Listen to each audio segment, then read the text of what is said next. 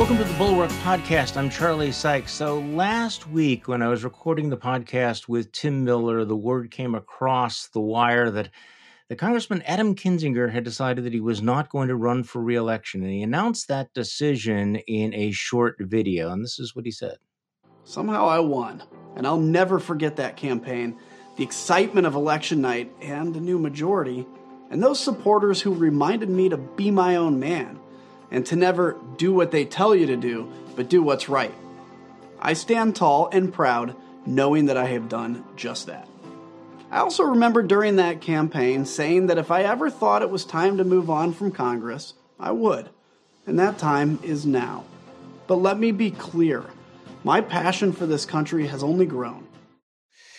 So, joining me on the podcast is Adam Kinzinger. How are you, sir? Brother, it's good to be with you. I'm doing great. Thank you. It's a different world, but you know, I like it. I'm happy. So about five minutes ago, I was doing a, a public radio interview in in your home state of Illinois, and, and the mm-hmm. first question was, "What? So were you surprised? Were you disappointed by that?" And I said, "I really wasn't surprised, but you know, part of me is disappointed. Yeah. Uh, because, you know, if guys like you leave the Republican Party, leave Congress, it just creates, you're going to, your place will be taken by the more deplorable. So you, you said, uh, in in that video that you're you're not going anywhere that you're going to stay in politics so so tell me about that yeah, so uh, you know, look, it's you have to in this business, you know, be honest with yourself, be honest with your constituents.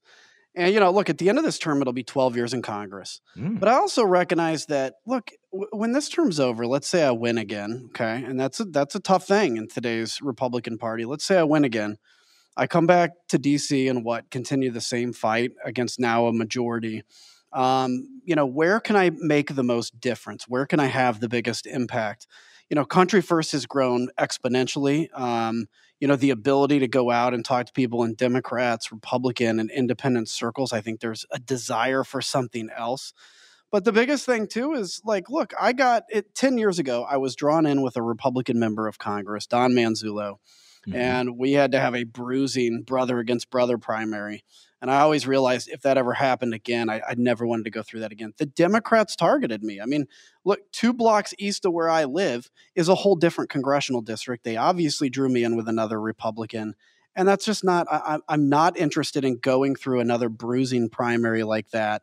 You know, ultimately win or lose, but if you lose, does that only embolden the other side? How can I make the biggest impact? I'm not ruling out governor. I'm not ruling out Senate. I'm not ruling out anything.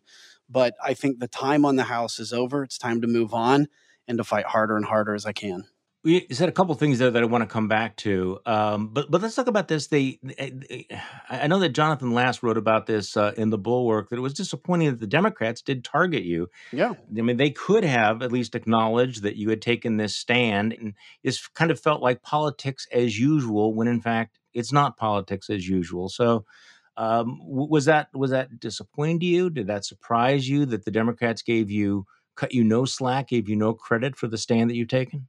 I guess it didn't really surprise me because you know, and I'm not complaining, but I look at it and I go, Really? Y- you know, this is Chicago. Chicago, all they care about is the raw numbers. They're obviously getting a lot of pressure from DC, you know, to go from when I was elected, we had 11 Republican members of Congress in Illinois. We're down to five after this map, if the map holds, we'll be down to 3 mm-hmm. I'm saying if it holds in terms of what they expect it to the outcome to be. Um, and and yeah, I mean, look, it's is it a disappointment? Sure, because what I've been saying, and it's not again about me, it's about the fact that I've said this a number of times. I know you have too, which is I'm not sure the Democrats truly understand the threat that exists to democracy. I'm not sure they truly understand you know, like I do, like you do, like most of your listeners do, that this is the kind of thing where in two or four years, we could end up in a very different country that doesn't recognize elections and stuff. And uh, instead, we're just going after whoever we can for numbers. That kind of power politics is not going to end well. See, this is exactly the question that I had, which was that if Democrats really do believe that we face this existential threat to democracy, if they really do believe that there's the prospect of, you know, the nightmare prospect of a restored Trump presidency 2.0, the revenge tour, then shouldn't they act like it? And in this particular case, and by the way, by acting like it, that would include making common cause right. with people who have allied with them on this one most important issue, which is the, you know, standing up against Donald Trump. And obviously, they, you know, you disagree with them on on many many issues, but they did put you on the January sixth committee, so there's some bipartisan cooperation. Uh, but that is disappointing because if if you did regard this, if they really are serious that this is the uh, overriding issue of our times, then shouldn't they be more open to making common cause with people who agree with them on that issue?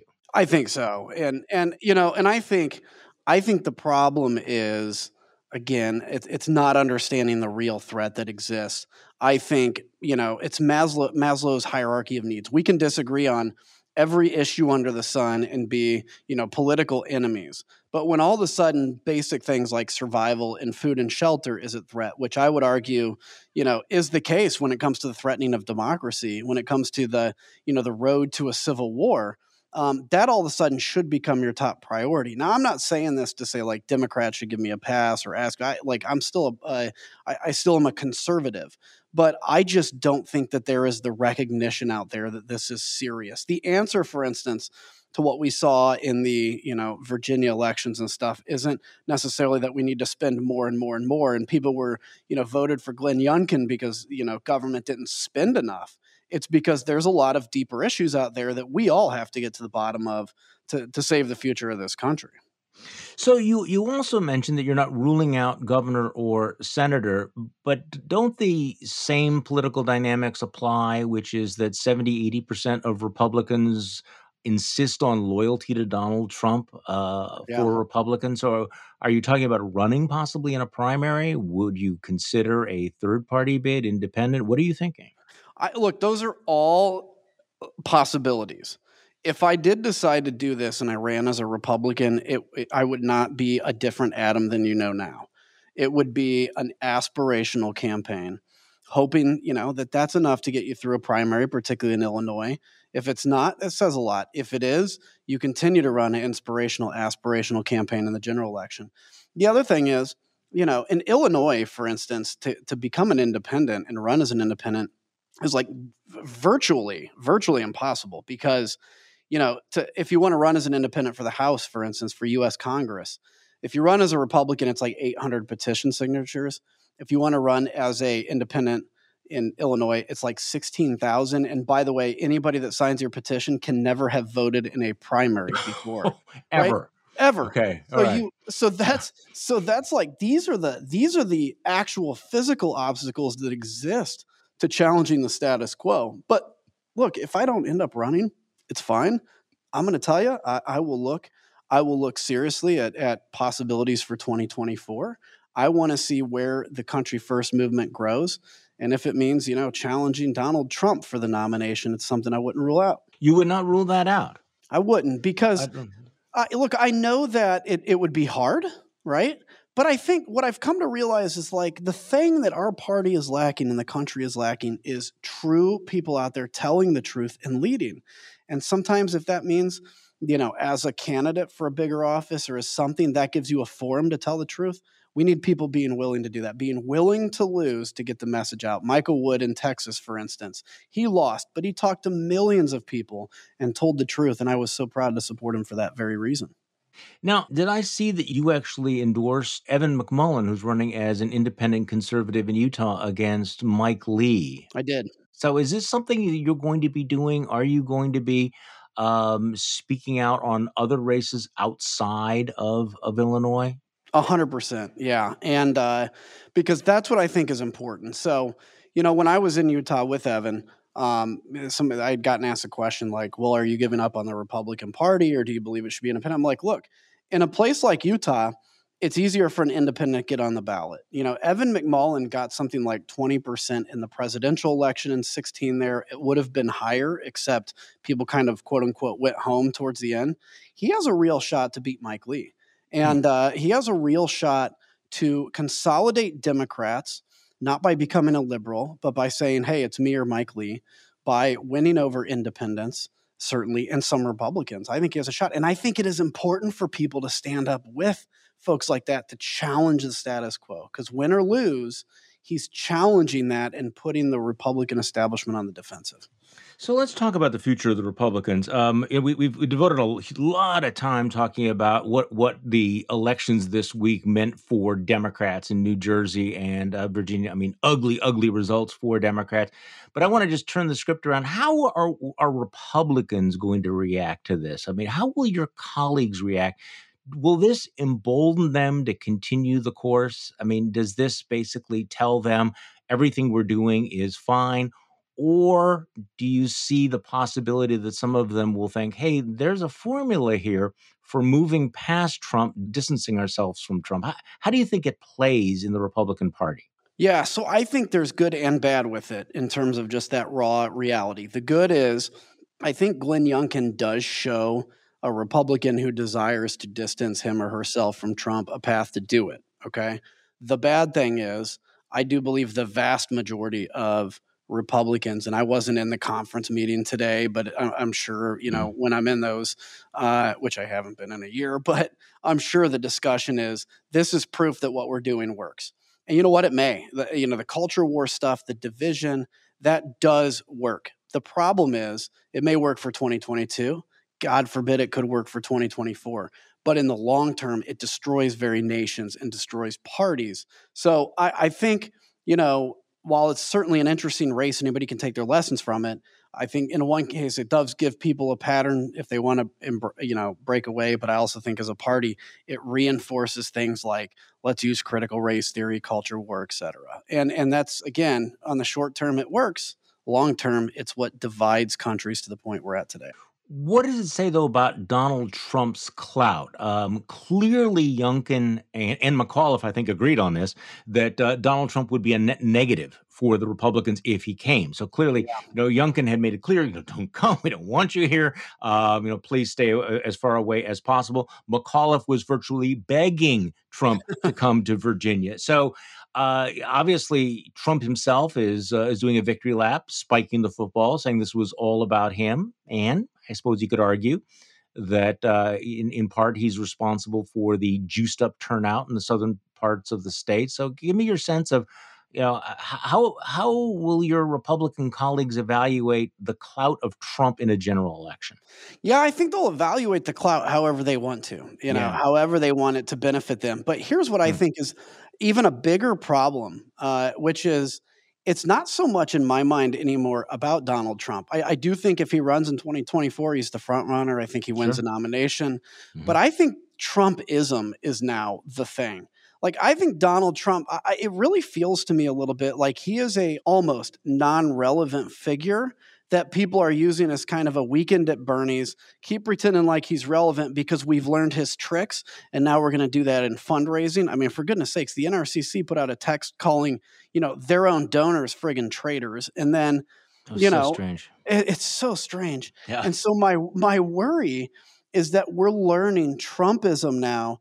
And Trump is kind of just this figure we pat at, at, in Mar-a-Lago to allow us to use Trumpism. That to me is even more frightening than even Donald Trump's return because that that goes to the very soul of the party. And to people that you know when I said I'm not running again or when Anthony Gonzalez says he's not running again that say well you are handing Donald Trump a victory.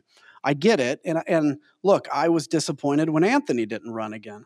But the truth is um, yeah, obviously I have my own unique circumstances in my district and in the redistricting but the truth is it is not on Anthony and I and Liz Cheney and the others to fix the Republican Party. It's on the 190 or 200 people that haven't said a damn word uh, about Donald Trump, keeping their head in the sand, that are just begging for us to succeed, but in their town halls at home saying, you know, that we're all RINOs. That's what the lack of courage is. And that's the people that own the future of the Republican Party. Okay. And that's not going to change, right? right? Somebody asked me about that. Somebody on the public radio station asked me specifically about that comment you made. And I said, you know, and I don't see any prospect that 190 members are going to speak out. Yeah. I think they've made their decision. I think that the results of the election of this week probably reinforce that and just keep your head down and you know get in, get into the majority. So you're right. So they represent the future of the Republican Party. So the fight for the soul of the Republican Party is over, isn't it? You know, or, it, it, to an extent, it feels like it. I mean, yeah. it does. I, you know, I, I mean, probably if we go back over the tapes of every time I've done your podcast, yeah. there's always a sense of optimism. I feel less optimistic and and I feel less optimistic because the church. I used to consider myself an evangelical Christian. I have since shed that term because now I just say I'm Protestant because evangelical has become a political movement that I don't assign myself to. Um, I think the church has failed. I think political parties have failed.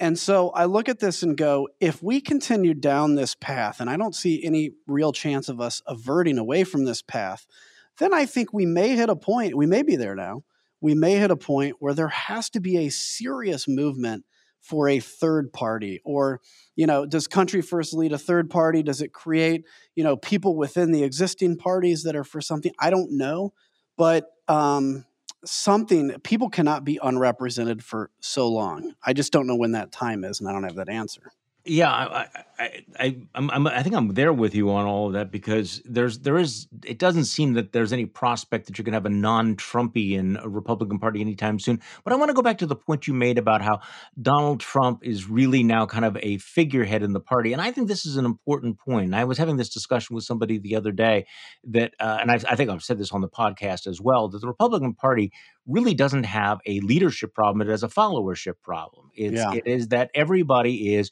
you know afraid of or listening to what's happening with the base uh, the yep. entertainment wing of the party is is dominant and so what you have is political leaders who take their cues from what's happening at the grassroots state level and so whether trump is there or not the, the the the soul of the party has been changed. I mean, this is the Republican Party right now. It has been Trumpified, and if Trump disappeared from the, you know, from the stage tomorrow, it wouldn't fix the Republican Party because this is what they've become. And in some ways, he's a reflection of that. He didn't actually bring anything new to the party. He simply emphasized things that were already there and that have become much, much more dominant over the last five years. Yeah, I, I agree with that. I agree with that assessment because I always say this like, you know, you get all the question of did Donald Trump cause this or or right. not. I think Donald Trump was the result of this, but he also accelerated it. He was an accelerant because never before had we had anybody just stand up and say such ludicrous crap, right? right. But you look, I mean, right after the Virginia election, Donald Trump puts out like four press releases, which are just bat crazy. And, you know, and people are like, okay, whatever. You realize he doesn't make headlines anymore. But whether he's there or not, who is going to be the next Donald Trump? And there will be somebody because he showed that at this moment, that works. He showed that if the NRCC says you are a traitor, you you current donor to us you know, on fixed income Social Security are a traitor because you haven't donated again. By the way, probably raised a ton of money. And we live in a time where we have to raise more and more money, and anger makes it easier and easier. And it's a it's it is a doom loop that we cannot stop without people recognizing that we can. Here's like the quick existential kind of esoteric thing. I don't even know if those are the right words, mm. but you know, big smart words. Um, you can't stop this until you know that you can. And uh, unfortunately, hmm. people are saying we can't do anything until we've seen results. And so they look at a few people and say, show us results. Well, we can't because we need more people. So, on the idea of third party or different movements within the party, um, you know, people are waiting to see evidence that that works. But the truth is, it's not going to work until we all kind of jump off the cliff. It's, you know, using the Flight 93 kind of thing. Todd Beamer himself couldn't have taken down and saved the Capitol, but a lot of people were able to. So let's talk about what happened in Virginia and in New Jersey. What's your read on the collapse of the Democratic coalition in those states? I mean, in New Jersey, uh, this is a state that Joe Biden won a year ago by 16 points. He won Virginia yeah. by 10 points. And New Jersey, it, it, looks as you and I are talking like the Democratic governor will pull out a eke out a very, very, very narrow victory. It should not have been this close no. at all. Um, Virginia obviously is now has has now flipped. Uh, you're seeing Republicans running up massive majorities in the rural areas, and the story in New Jersey is just the collapse of working class, blue collar support for uh, the, the Democrats. So why is this happening? I mean, I, I, guess in the context of the conversations we've had about all the terrible things that have been going on in the Republican Party, I mean, this is this is a Republican Party that has become increasingly extreme on a variety of issues. It's been a clown car. Um, it, you know, the, it's got it, this is the party of uh, Lauren Boebert and, and Marjorie Taylor Greene and Madison Cawthorn and Paul Gosar and Louis Gohmert and everything, and yet Democrats are can't beat them in blue states. Yeah, and I mean, it's I, first off, I think the swapping of the parties is almost complete, right? The old Republicans are the new Democrats, and vice versa. Um, I think that's almost totally complete now, and so I weird, think yeah.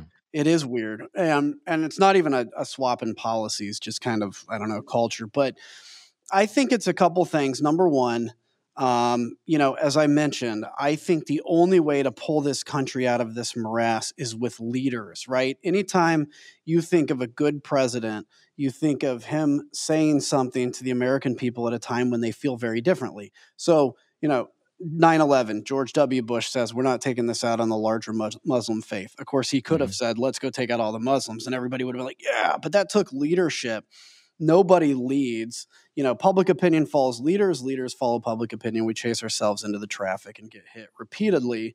But the other thing is, I don't think that, I mean, look, take you and I, when we say something that's conservative, you know, um, all of a sudden we are, and Twitter's not real life, but there is some reflection of it, right?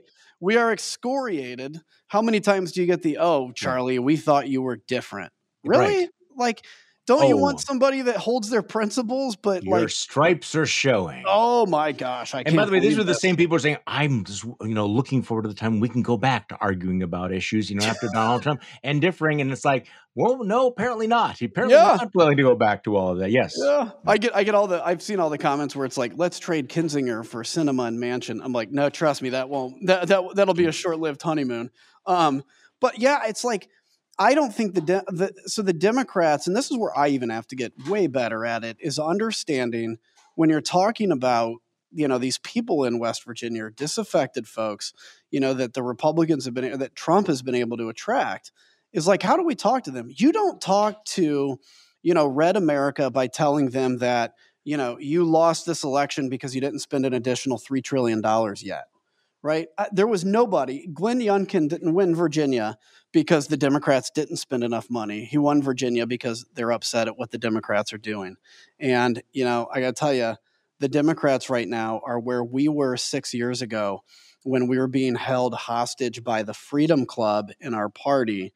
And they were forcing us to go more and more extreme. That's where they are. Now, they don't have a Donald Trump yet that's going to accelerate that, but that's where they are. They're hostage to their extreme it, it does seem eh, see I, have made this point before i kind of have this flashback to the, the, the freedom caucus and, and ted cruz saying you know we're going to you know take this stand that has no chance of success no end game yeah. and and yet it was cheered on by the grassroots it had the you know the media echo chambers and there's a very similar vibe from the progressive caucus here. And I also think that the the Democrats would make a mistake in thinking they can solve all the problems that that they face right now simply by passing those bills, because I think that there's something else going on here, and there is there is the, that that disconnect. Yeah. Um, as I've said, you know, I think that you you have a you know for whatever reason they have lost the ability to talk to some of what used to be their base. Yeah. Um, and I don't know whether they're making uh, you know a significant effort on on some of these. And I I know that there's a whole group of Democrats that just hate it when you say you shouldn't criticize us at all. But but I think you know my point is, guys, if you think this is an existential threat, then you ought to recognize that we are providing some tough love that you're yeah. you have one job do not screw this up because if you screw this up if you fail um, you will not just lose in New Jersey and in Virginia, but you're going to lose nationally. And then Donald Trump is coming back in the White House, and Donald Trump 2.0 is going to be a lot worse than Donald Trump 1.0, as horrible as that was. Oh, yeah, 100%. And it's like, take the tough love because look, it, it's, you know, it's, it's like if I had some advice from four years ago uh, that I could tell myself back in, you know, 16, it would be, it would be very basic. It would be like, hey, listen, you're going to recognize there are a lot of people that feel very disaffected out there and hopeless. Listen to them, hear them, but instead of turning their hopelessness feeling into anger, which will work, try to try to give optimistic reasons to to overcome. And I, you know, and I wish I could have told myself that. That's where the Democrats are. And by the way, I do think that that we're on the verge, and I don't think the Republicans have this yet. I don't think the Democrats certainly don't have it. We're on the verge of kind of the next iteration of where government goes is a restoration of local government. I think people feel so disaffected by the federal government that it, it kind of returns power to state and locals. Obviously, our party's not doing a good job of that. And also reinventing solutions, new solutions to old problems. Um, whoever grasps that will win unfortunately, both sides are stuck in the you know same debate when Ronald Reagan was running for president. Well, that is the problem. You know, people say, you know, are you still a conservative? And I, my response, which seems weenie, is to say, I'm just not sure what the word means anymore because it, you know, clearly sure. we're, we're, it's not 1981 anymore. It's not 1987. We just can't go through the same motions with the same sorts of of policies, and I'm I'm not sure what those uh, you know you know what what that governing philosophy is right now do, I mean, you're you're a Republican member of the House of Representatives. Does do the Republicans of the House of Representatives have a positive governing philosophy? Do they have a do they have a coherent plan for an alternative plan for health care? Because I, I don't hear it. No, I mean, so look, we, you know, I actually think our replacement plan for Obamacare when we did this you know, had the Freedom Club not come in with their "Hey, we can't have pre-existing condition protection," which was insane. You know that you know that clown Rand Paul comes over and tries to make a big deal that we're doing it behind closed doors. Well, yeah, that's how legislation's drafted. Um, but no, we don't have any response to that. Uh, literally, the plan to take the majority is attack Democrats. Um, I mean, I'm not a member really in good standing of the Republican Party, but Mar- Marjorie Taylor Greene and Madison Cawthorn are because you know they get retweets and they're nuts. And so, no, there isn't, and we're going to win probably the majority just because that's that's that's what we're trending towards. But there is no broader plan. It's like let's go back to what works, which is anger and division. And I got to tell you again, as Republicans, as conservatives, whatever that is. Um, it is not. Look, Ronald Reagan's policies were perfect in 1980 because we had high, you know, tax rates, we had stagnated growth and everything. We don't have to keep advocating the exact same policies. We have wage disparity in this country. I don't know the answer to wage wage disparity, but it's not higher taxes or lower taxes. We have, you know, persistent poverty in this country. I don't know what the answer is to that, but I know that the inner city and the rural town have way more in common than anybody else. They should actually be allies instead of politically opposed to each other. And I don't know who the best candidate for president in 2024 is, but I know that the opposite of Joe Biden is not Donald Trump. It's not that, well, Joe Biden's not a great president, so we need to vote Donald Trump. No, we need a complete utter ground up reinvention of answers. We talk about when was the creation of the modern conservative movement. We need a new creation of the modern, whatever we can call it, the flib- movement. I don't care. But whatever this new movement is and new solutions, because we are stuck in this morass. Yeah, I, I, do think that the the lack of solutions seems to be a, a, a problem. But you're right. I mean, obviously, uh, if the if the Republicans get control of Congress next year, I'm guessing that the number one priority of the Republican House will be to impeach Joe Biden. Is that is that going too far? Oh, uh, guaranteed. Look, we will have. Yeah. They already have articles of impeachment. MTG drafted him up the day after he was put in power you know, after all their outrage about how I voted to impeach Donald Trump, well, we're going to impeach Joe Biden because he's, uh, you know, six foot. And like, oh yeah, I think, I think every vote will be some version of defund Obamacare, but for impeaching Joe Biden. It's going to be a blast, and by a blast, I mean awful.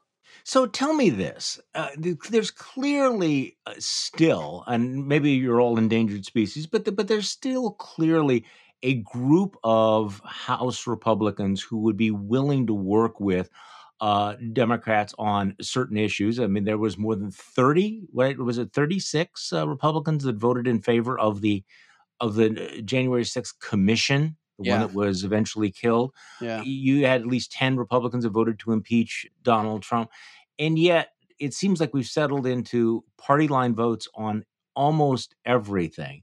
Literally. What what is the dynamic? Because I, I think there are people who you mentioned Twitter who look at you and Liz Cheney and go, "Yeah, but you're still voting with Republicans. Why aren't you voting with the Democrats?" What Right. what what is the dynamic that's happening right now?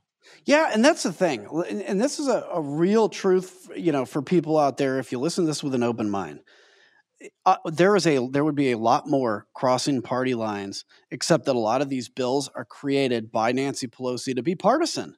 You know, let's take voting rights, right? That's that's Okay. the favorite of every lefty on I, I Twitter. want- I wanted to ask you about that. Yeah, so that's the favorite of everybody on Twitter of, oh, I appreciate what Kinzinger's doing, but voting Right. rights. Okay, let's look at the voting rights bill. What the John Lewis Act does is it basically says the Supreme Court in 2013 said that pre-clearance was a relic. It was supposed to be temporary and this has to go away. Like basically we have to move on from 1965 and not every little change in specific states have to go through the attorney general. They basically put that back in place. Now, listen, where I'm sympathetic is that I want to make sure that there is nothing that can be done to prevent somebody's ability to vote. That is not the same thing as saying we go back to a to a civil rights era construct and how to treat some of these states. I think there's an easy way to get to a middle ground. I don't know if it's easy, but I think there's a way to get to a middle ground, at least something I'd vote for. I'm eager to vote for something. But it cannot be simply the restoration of this idea of preclearance where you concentrate a lot of power in the attorney general. Instead of, you know, because that takes a long time to explain, instead it's just Adam Kinzinger's against vo- voting rights. And that's bullcrap. I am the opposite of against voting rights. And and that's where we can actually make a difference. But unfortunately, we keep being stuck in this idea of like, you voted against this, therefore you're my enemy. Okay, so I, I understand that point, but the last time the Voting Rights Act was reauthorized back in I think 2006, wasn't the vote unanimous? Yeah, it was, but that was, and and and this is another kind of nuance of it. That was actually a deal that was cut, I think, between your guy Sensenbrenner, um, and uh, I say your guy is yeah. Wisconsin, but um, Sensenbrenner and the Democrats, and I think it was considered to be we're going to pass this as a way to kind of get through this moment, and so it was taken under uh, unanimous consent. Well, it made a big difference though when um, I don't know unanimous consent. It was taken with that good Yeah. vote, good vote. But then the difference was made when the Supreme Court took it up and said, we have to recognize that history changes. And because of the sins of the mid 60s, we can't keep certain targeted states under this construct. Now, I don't, again, I, I think one of the things we need to do as politicians is admit when we don't know everything. I don't know what the right compromise is, but I certainly know I'm eager for something on that. But quit using it as a weapon against me to say I'm against voting rights because that just pisses me off every time I hear it from my left wing friends. Do, do you think you might support the Manchin compromise, the Manchin Murkowski compromise that's been floated over in the Senate? Yeah, I don't know the details of it, Yeah. but I would say probably yes Yeah. because I respect Joe Manchin and I respect Murkowski, and I think I'm not going to look at a bill and say it's perfect what I want, but if there's any version of compromise, I tend to favor it. I said I was going to focus on Republicans, but you know, thinking about what just happened uh, with with the elections, it strikes me that uh, the, the Democrats have let Republicans off the hook in in a, in a certain way. That that since they have been engaged in their in their circular firing squad, uh, Republicans have really been in a very comfortable position of sit, sitting on the sidelines, having no obligation to come up with anything positive, uh, just sort of throwing rocks, while Democrats um, eviscerate one another because yeah, there's you know Twitter attacks on you, but about a hundred times as many uh, Twitter attacks on Democrats, right? I mean, on Yeah. on Joe Manchin and and Kyrsten Sinema, and it's it, at, at a certain point, I want to say to the Democrats, guys, do you understand that you are attacking one another when the real dynamic here is that Republicans have you know you know are united against everything Yeah. and and and, and yet that's sort of off the frame. You know what I Yeah. mean? I mean, Kevin Yeah. McCarthy's got it going. This is this is kind of a gift to us, right? Nobody Yeah. nobody's pounding me like, why are we not voting for X, Y, or Z? Is he getting questions like, well, how do you stand on the child tax credit? Well, how do you stand on on on, on uh, prescription drug prices? No, it's it's it's all you know. Which Democrat is attacking which Democrat on any given day? Yeah. I mean, he hasn't even answered, I don't think, if Joe Biden's the legitimately elected president. He's. Uh, you know, all that skating he's done on January 6th, because he'll go do Fox News, that's it. And then he'll do a, you know, press conference occasionally where he just, uh, you know, obfuscates, pushes to the Democrats. And uh, look, it's the advantage of being in the minority, but the stakes are so high right now. And and this is like, you know, and, and now the Democrats are arguing 1.7 tr- trillion dollars, by the way, is just not enough. And mm. oh my gosh, you know, let's bring out the fainting couches. Well, look, again, Glenn Youngkin's victory wasn't because the people thought that, you know, McAuliffe wasn't going to spend enough money. It was other issues. Spending is not going to be helpful for them, but that's again, they're stuck in their kind of 1980s mantra the Republicans are stuck in their 1980s mantra. Whoever comes along with a whole new 21st century mantra can can seize the narrative. Well, see, that's the disappointment, I think, is that I, I, think that there was a prospect for some kind of bipartisan cooperation on things like, you know, pro family, ch- pro child legislation. But uh, I don't see that happening anymore. And I don't see that happening when Republicans take control of Congress next year. No, which, and there, which I think is likely.